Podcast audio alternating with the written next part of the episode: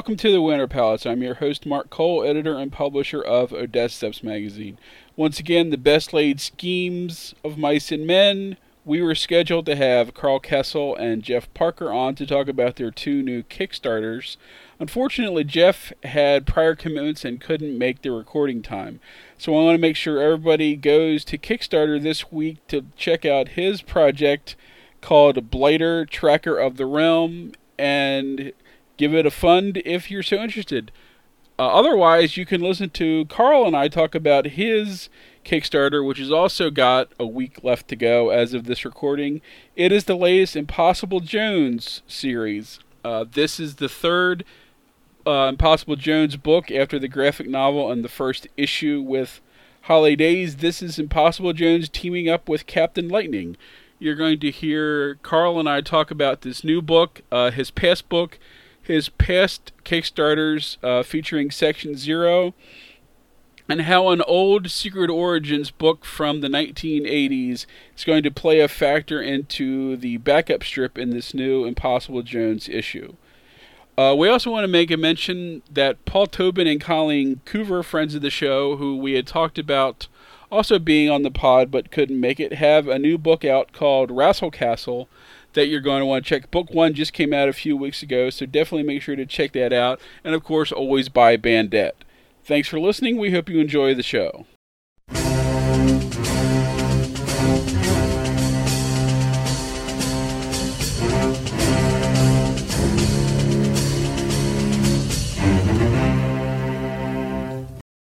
Welcome back to the Winter Palace. We have some friends that have some uh, comics that are being kickstarted right now, and we're going to have them on the show. Uh, we have one of them here now, and hopefully the other uh, will be in the second half of the show. Uh, if not, it'll just be this, and I'll uh, make sure to plug it in the intro once uh, once it goes up if we don't get to talk to him. But the person we do have here, I'm happy to say, is coming back to the show. That is uh, the longtime comics creator uh, to talk about this new current project. I'm happy to welcome back Karl Kesel. How's it going, Karl? It's going great, Mark. Thanks for having me back. Thanks. Um, the the current book uh, is Impossible Jones and Captain Lightning. That's in the last week of funding. The good news is that you're already funded, uh, and now you, we're just trying to get as much as we can to to include all these great extras that you want to add to it, and we'll get to some of those in a second. Um, this is the third Impossible Jones book. Uh, for those of you, people who haven't seen Impossible Jones before, uh, why don't you give us the thumbnail of the character? All right. Um, Impossible Jones is a thief who gains superpowers and is mistaken for a superhero and, and decides to run with it, uh, but with no intention of giving up her criminal ways. Uh, because, first of all, she's good at it, she enjoys doing it, and now that she has powers, it's actually easier than ever before. Uh, and not only that, being thought of as a superhero, um, the police are happy to tell her where they have her have their patrols out. Um, she can go into a jewelry store, and they are happy to show her their security system because they think of her as one of the city's protectors. And um, so the story really is um, about her, uh, you know, this high wire balancing act that she has to pull off, where she has to not convince not just the city but the other superheroes in the city that she's one of them, that she's one of the good guys. And um, so, you know, that means at times she has to actually do heroic things. Um, but then when no one's looking, she steals those diamonds. And um, that's where the tension and and I think the the uh, the the interesting parts of the story lie is in that dichotomy and tension and for people uh, who have been reading your work for a while, they know that you used to write uh, Harley Quinn back when she was sort of more comic and less uh, psychopathic, I guess maybe we could say. And one of the characters uh, that's in the Impossible Jones universe, who is the co-star of the issue that just came out, is someone that is, I guess, sort of sort of your uh, your Harley analog, uh, and that's Holly Daze. Yeah, uh, Holly was created very specifically to be a, an analog for Harley Quinn, and I did that because um, I did miss writing um, Harley Quinn. I enjoyed writing that book, book, tremendously. She's a really great character. There's no question why she's become the phenomena she's become. And uh, part of the reason I started Impossible Jones was to write a similar character, um, to get some of that same energy and feel when I was uh, writing the book. But as David and I put together Impossible Jones, um, she, you know, as every great character does, took on a life of her own. She went in, um, I would say, a distinctly different direction. Um, I, I, actually think, in many ways, her uh, her she's I think she's smarter than Harley, and she's much more calculating than Harley. Um, I actually think in many ways she's more like Catwoman than Harley in, in some broad ways. She's she's got a sense of humor like Harley, but I think she's very strategic the way Catwoman is. But anyways, I created Holly then as a very specific analog to Harley Harley to show how un-Harley Impossible Jones was, so that I can have the two on screen at the same time, and you could say, "Oh, this one is clearly like Holly Harley Quinn. This one clearly is not."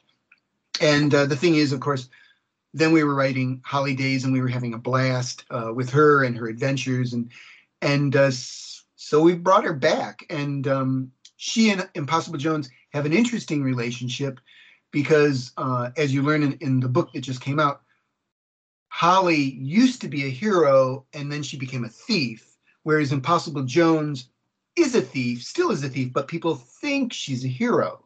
So there's a there's an interesting mirror uh, image, mirror, you know, some mirror mirrored themes or whatever you want to say going on there, and so they've they've actually struck up a friendship, um, you know, which Holly does not quite understand because Impossible Jones Jones is a hero, but here she has no no problem hanging out with a known criminal. You know, they go out to get drinks, they have a good time, and they do. They have a really good time together.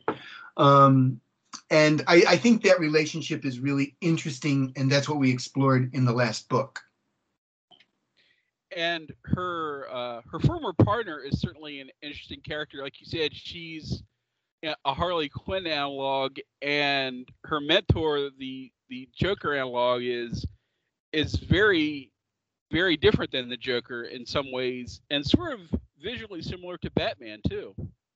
Yeah, that just happened. Obviously, uh, with Holly being a Christmas themed criminal, we wanted to give her a Joker esque men- mentor.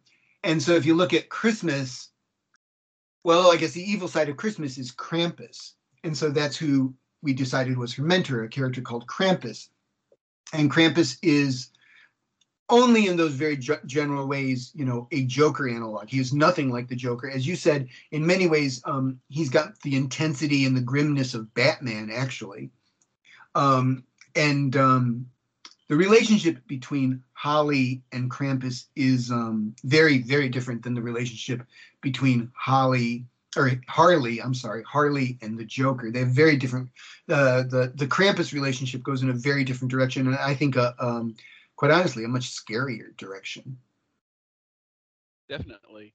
And the book that we're currently kickstarting is Impossible Jones teaming up with another hero that was in the original book and one that you've had in your back pocket for quite a while. Yeah, that's Captain Lightning. I I created Captain Lightning in second grade, almost 50, well, no more, unfortunately, more than 50 years ago now. And um, I created him when I couldn't draw necks on people and I couldn't draw legs. So Captain Lightning from the waist down was just a lightning bolt. And um, he was a character that I drew in sketchbooks all during elementary school, all during middle school, up through even when I was in high school. Uh, sadly, my mother threw out all those sketchbooks, so there's no existing old original art um, or stories with Captain Lightning, but I drew him for many, many, many years.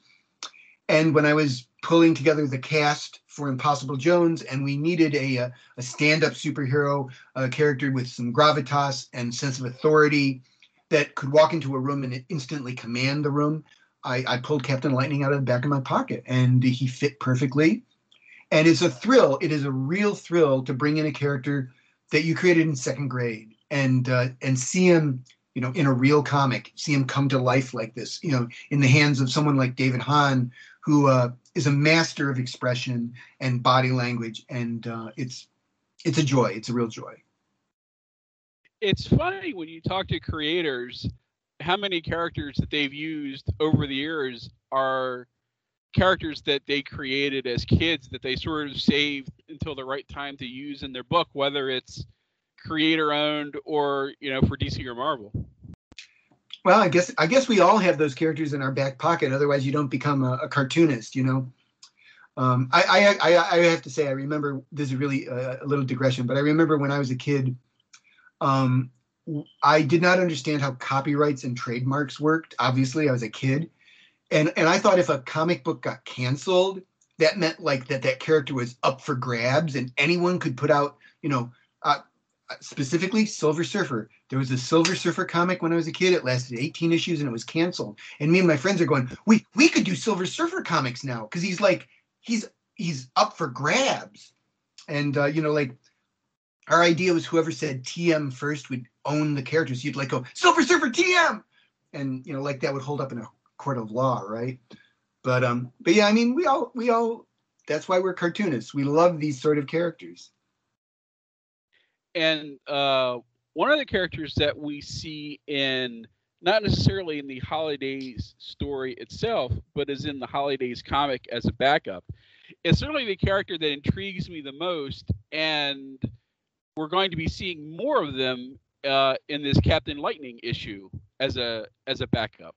Yes, and you, and obviously you're talking about Even Steven, and uh, Even Steven is our. I guess the easiest way to describe him is he's a, a mix of Mr. A and the Phantom Stranger. He uh, he's a very Ditko-esque character, and uh, the thing about Even Steven is he, he can exactly and will only exactly match the level of power of anyone he goes up against because he feels well. It doesn't just feel; he believes. He believes to the core of his being that good will always triumph over evil in a fair fight. It has to be a fair fight. And uh, so the thing I think is most interesting about him is that he's a character defined by his philosophy, not his powers. And uh, I, to me, that's really fascinating. And he was the clear breakout character from the graphic novel. He appeared in two or three scenes, and he was a scene stealer. He stole every scene he was in. I cannot tell you how many times people said, I want to see more Even Steven. So, as one of our stretch goals in the Holly Daze book, we gave Even Steven a six page backup that um, you know was a lot of fun, and we have done the same in the Captain Lightning, uh, Captain Lightning Kickstarter, the uh, Impossible Jones Captain Lightning Kickstarter going on now, and uh, we have we have we have cleared the way for a three-page backup with even Steven. I'd like to double that to six pages. Maybe by the time this is posted, we will have reached a, a level where we will have funded a six-page backup. And not only that, but I was able to wrangle Mark Waid into writing it. And so I'm very excited about this. Um, what this will be for people who are interested is this will be the origin of Even Steven, or I should say, it will be one of the origins of Even Steven, because the the thing with Even Steven is he works best as an enigma, and the more you know about him, I think the less interesting he's going to become.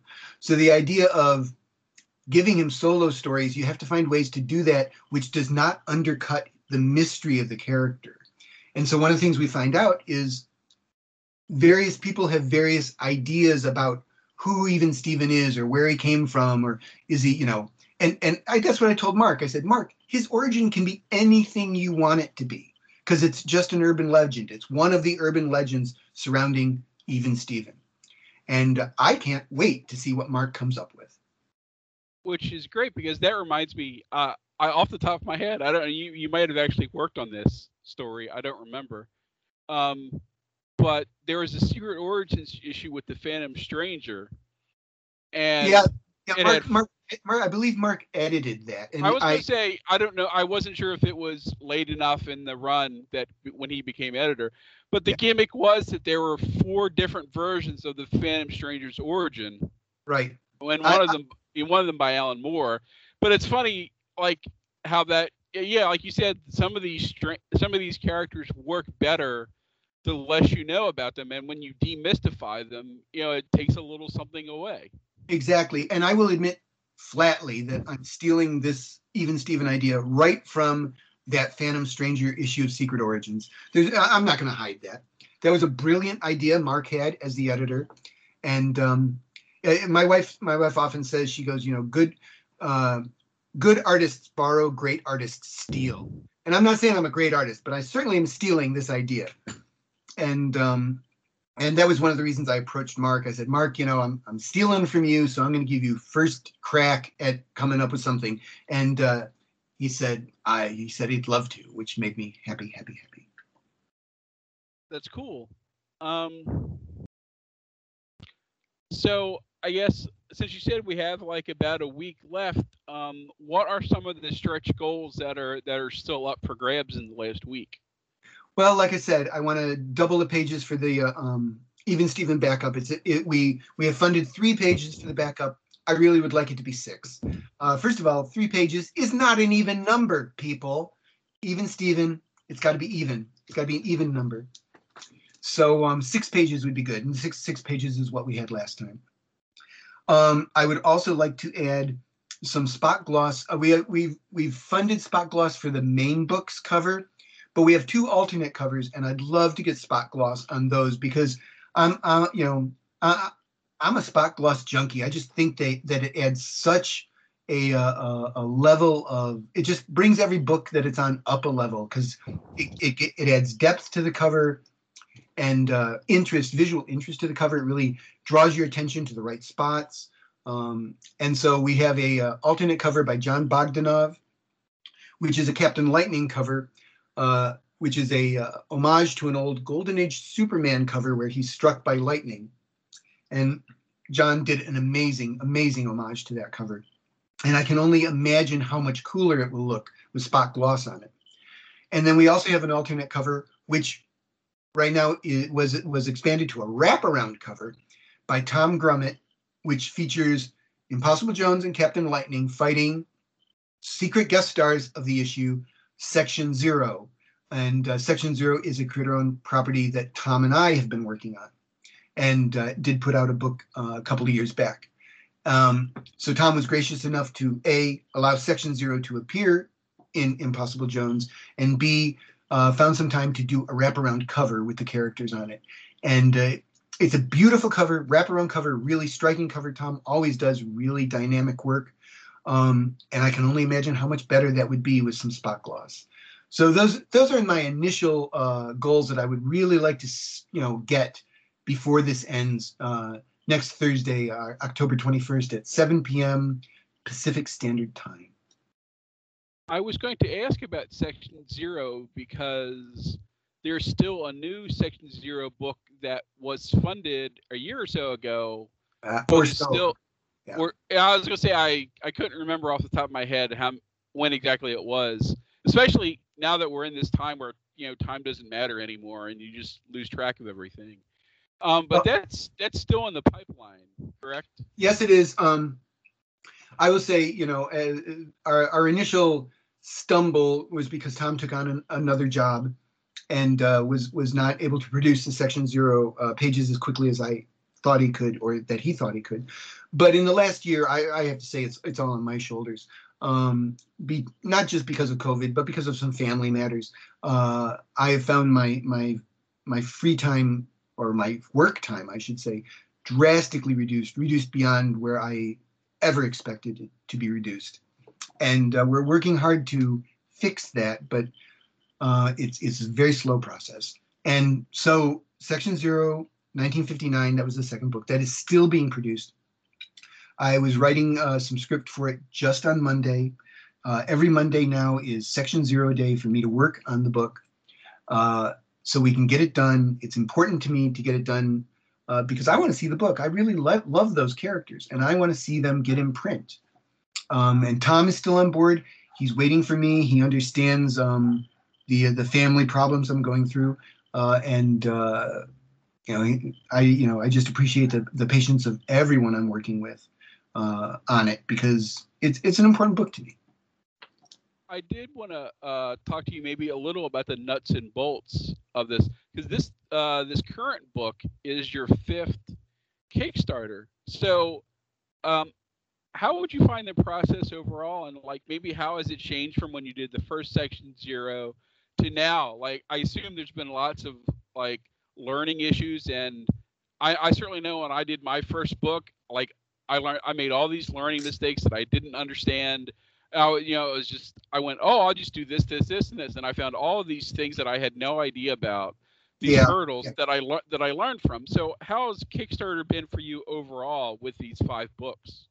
Well, obviously, I um, I, I really enjoy Kickstarters. I enjoy the whole process, um, uh, but but I have found that I enjoy all all steps in putting together comics, which you know nowadays for me includes Kickstarters.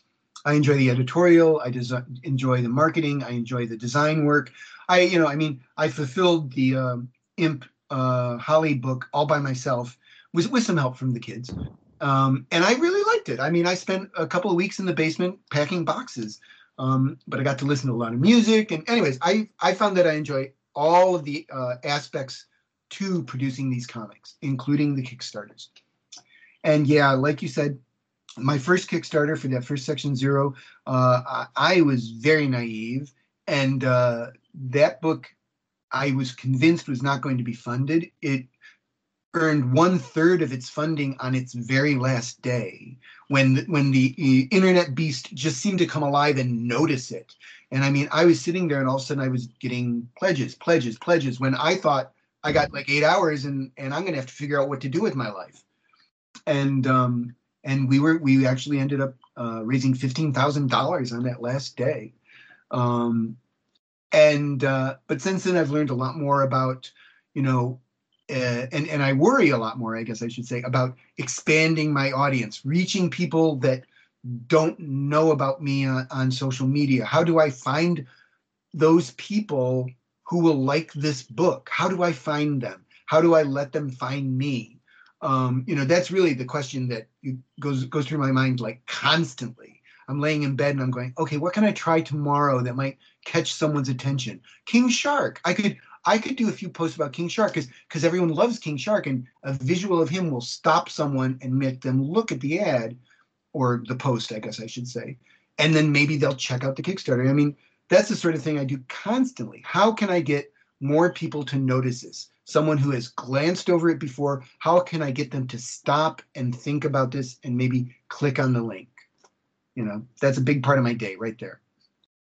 And with the the original Section Zero book, you split that up and solic- and put out issues for comic shops. Was that was that successful for, for your terms? I mean, obviously you had sort of already, you know, made the bulk of your money off of it by doing the Kickstarter and the graphic novel, but did that did the issues help spread the word for like the next project and some of this other stuff? Do you I, think? well, you know, it's it's you know, I don't have like uh, focus groups or you know things like that to find out. I would like to think, you know, and of course that's the plan is that um, one feeds the other. Uh, I mean, in the case of Section Zero, uh, the money we raised, you know, really did not cover the cost of the book. It really did not because at that point, one of my big mistakes was I hadn't figured in how much time trafficking, you know, or editorial or production or design work.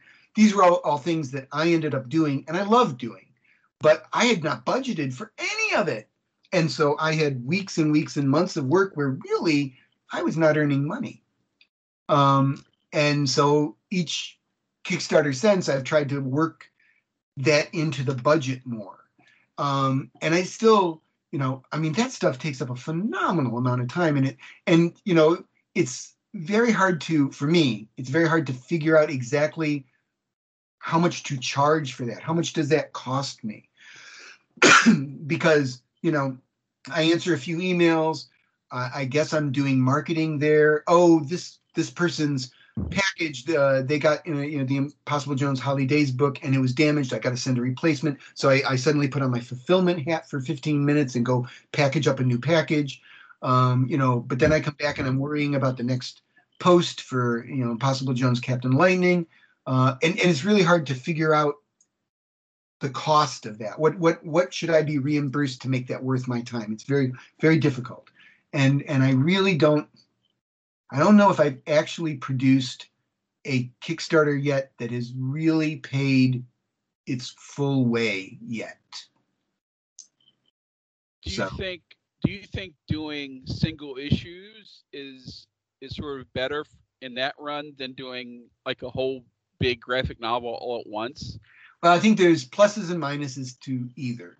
I think the graphic novel people, a lot of people, I, I don't want to say a lot of people, but I certainly know there are people out there who will pay you 30, 40, even $50 for a graphic novel, but are very hesitant to pay you $10 for a comic book. And I don't blame them for that. I understand that there's a difference there.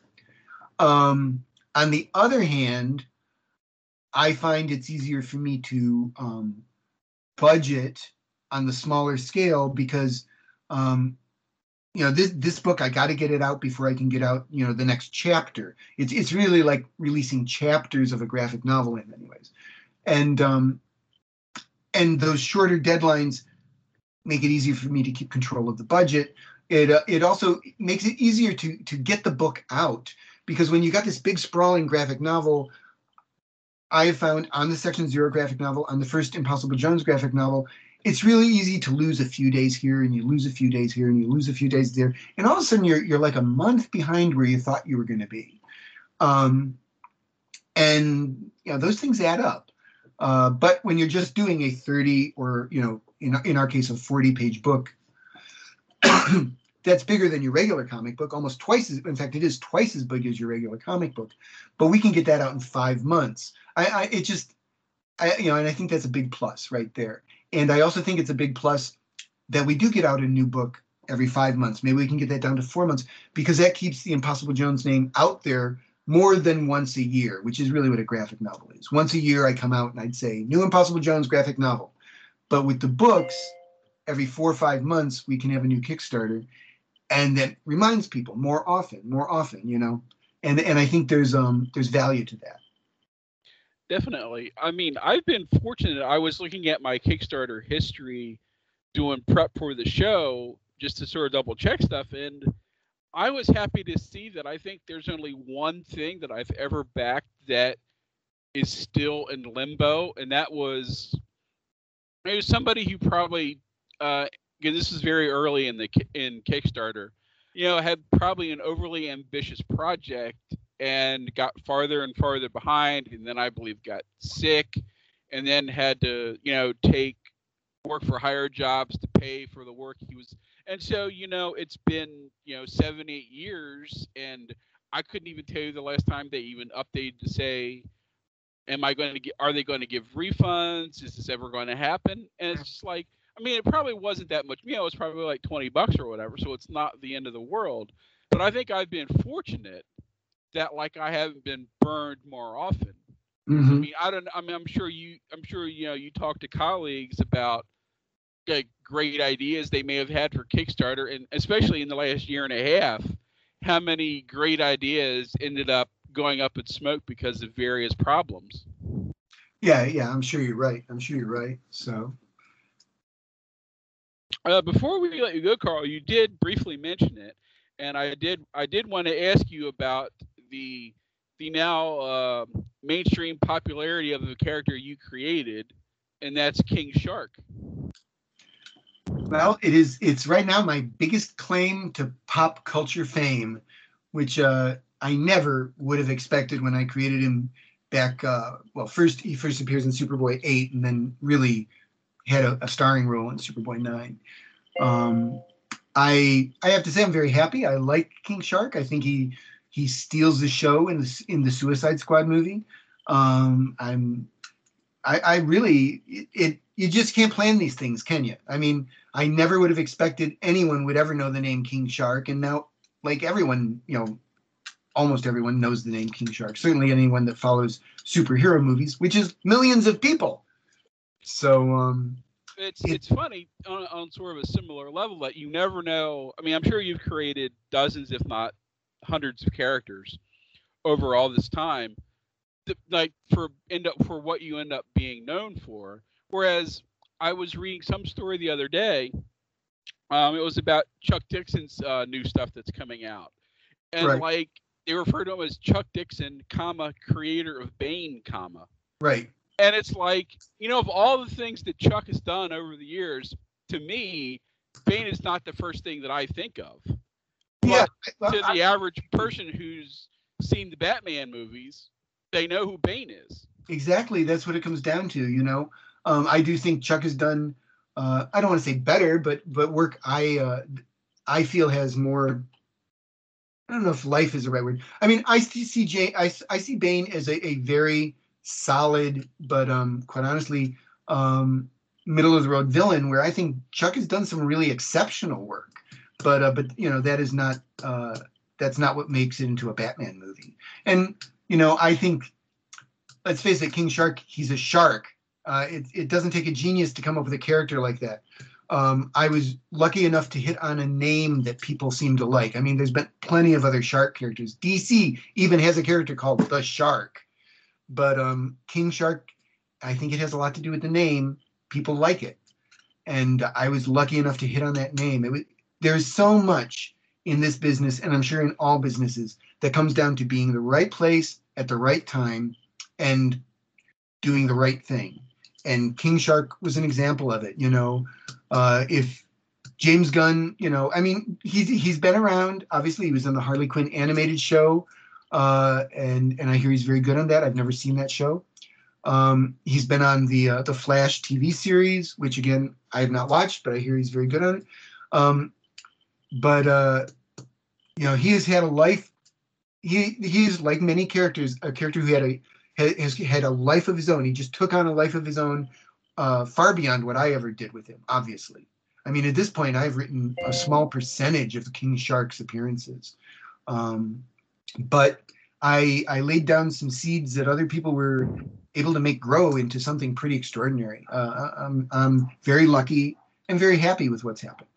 It's funny. It sort of uh, goes back to what we were talking about before. If you had told me that King Shark was a character you created when you were eight years old to fight Captain Lightning, I would not have been surprised because uh, King Shark sounds like like an idea a kid might have. No, I think that's probably true. Yeah. You know, and then, but yeah, you just never know. It's, I mean, you look at some of the stuff you did in Superboy, um, you know, or uh, characters that you created, uh, like in that time period, like, you know, there's Knockout, who was like at the in the same time as somebody else, you know, that that could have easily been the breakout character instead of King Shark. Yeah, you know, Knockout. There's there's some interesting stories about Knockout. I have some interesting theories about Knockout. I, I personally think Knockout is a much better character than King Shark. Yes, I think she could be uh, a real standout character in live action, in animation. Um, but yet she's hardly ever used, is she? Um, and uh, I, have theories about why that is. So, but you, you only need one person. If you know, if the next person who makes a Superman movie is given stack of research materials that happens to somehow read like an issue of Ravers, and there's you know one character, you know the the accordion guy, you know, like that's just suddenly you know triggers a light on somebody's head, and he ends up in the next Superman movie. You just never know. No, you never know. You never know. And and I do think at the same time, you know, uh, and, and, quite honestly, I think this is what happened with Knockout. It takes one guy to decide I don't want that character around, and you don't see that character again. If it's if the guy's in the right place, that can happen. Yep, Karl, I want to thank you very much uh, for doing this today. Unfortunately, uh, you were solo. Um, not not that I mind talking to you solo, but we had some plans that fell through, and hopefully we'll end up talking. It was supposed to be Jeff Jeff Parker was supposed to be on to talk about Blighter um, so maybe we'll I'll talk to him separately. If not, make people make sure you check out Jeff's Kickstarter. Uh, it also has about the same amount of time left to go. But uh, yeah, everybody go get uh, fund the next Impossible Jones. Get us six pages of Even Steven. Um, Karl, thanks again for your time. All right, and I just want to mention uh, the uh, the link is very easy to remember for Impossible Jones. It's Impossible Kickstarter, one word, takes you right to the Kickstarter page. Impossible Kickstarter. Great, and best of luck with your last week, Karl. And uh, we may have a part two for people. If not, we will talk to everybody next time.